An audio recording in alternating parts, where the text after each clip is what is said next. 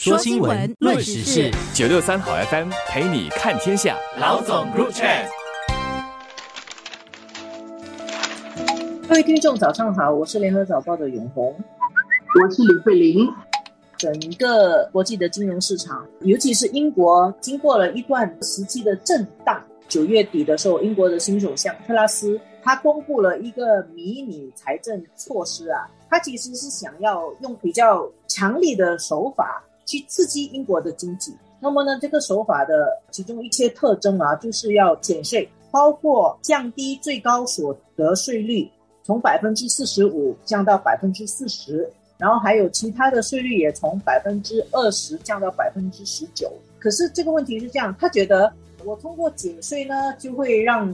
呃人民口袋里面有更多钱，他们就会消费。他还首先减有钱人，他觉得有钱人可能会消费更多。可是国家的财政是要靠税收来维持的，你减了税，钱从哪里来呢？所以他就要想借钱。而这个消息传出来以后，实际上就是金融市场跟一般人都不太相信事情可以按照他的如意算盘这样子演变，于是大家就恐慌，觉得英国可能需要借很多钱，那么会导致金融危机，所以那个英镑就暴跌，一度英镑哦，它掉到几乎跟美元同样的币值。最新的消息就是在十月三日，因为这个市场反应太强烈，英国的央行也是要出来救市，所以十月三日英国政府就收回成命啊。他们就说啊，你们大家的声音我们听到了，所以他就取消了一些政策。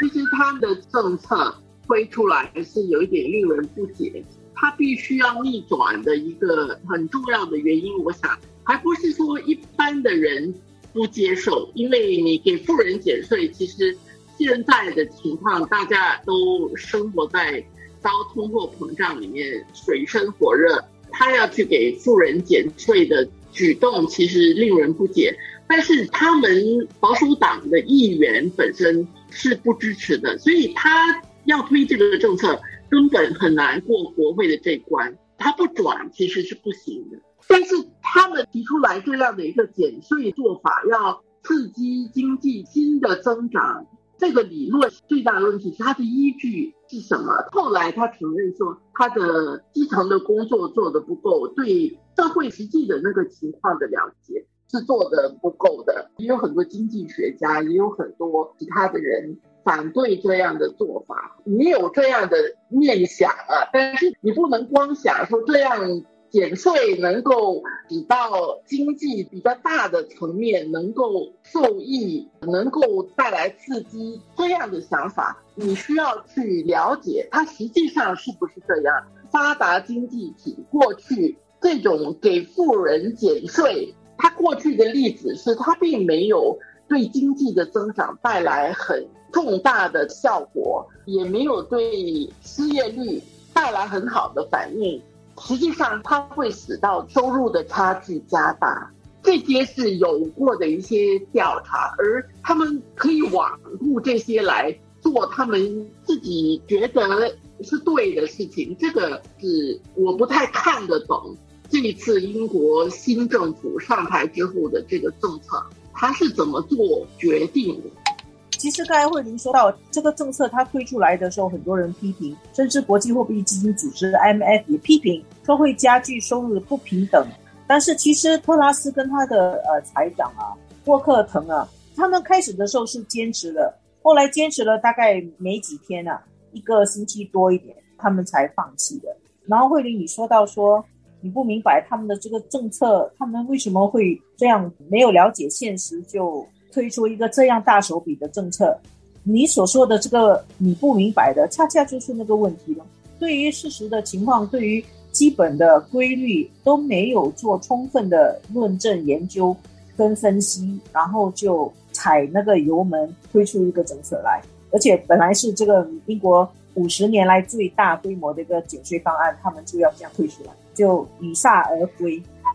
我想说，政治人物。或者是他们基本上是执政者，执政者所承担的那个责任，跟他如果是一个初创公司的领导层，我想，呃，是不太一样的。他必须要了解到他要担负的责任是多大的？这个不是说你一个公司你试试看去做一个种理想跟想法，你去做试一下没问题。它影响了英国的信誉，还不只是你特拉斯的信誉，而且是很奇怪，英国其实也是一个历史悠久的国家嘛。中国的人话很会说什么老牌的帝国，它是世界的金融中心。那么一个这样子这样悠久、有这样成熟的体制，而且有很多精英很发达。也会出现这样的事，这是让人震惊的地方。我看到一些评论，间接的也在谈，不只是特拉斯的政府了，就是现在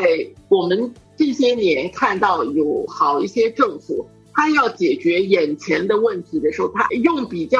他认为不痛苦的做法。现在很多时候，政府或者是领导者不敢采取比较硬的手段。以前我们会说良药苦口啊，现在不是这样的。你以前有这个石油危机的时候，大家所觉得需要去采取的一些行动，然后渡过难关，现在好像也没有去考虑太多那个整个后果会是怎么样。这些年来是这样度过的，不过到某一个时候，恐怕游戏的玩法要再这样。继续下去的话，不一定行得通。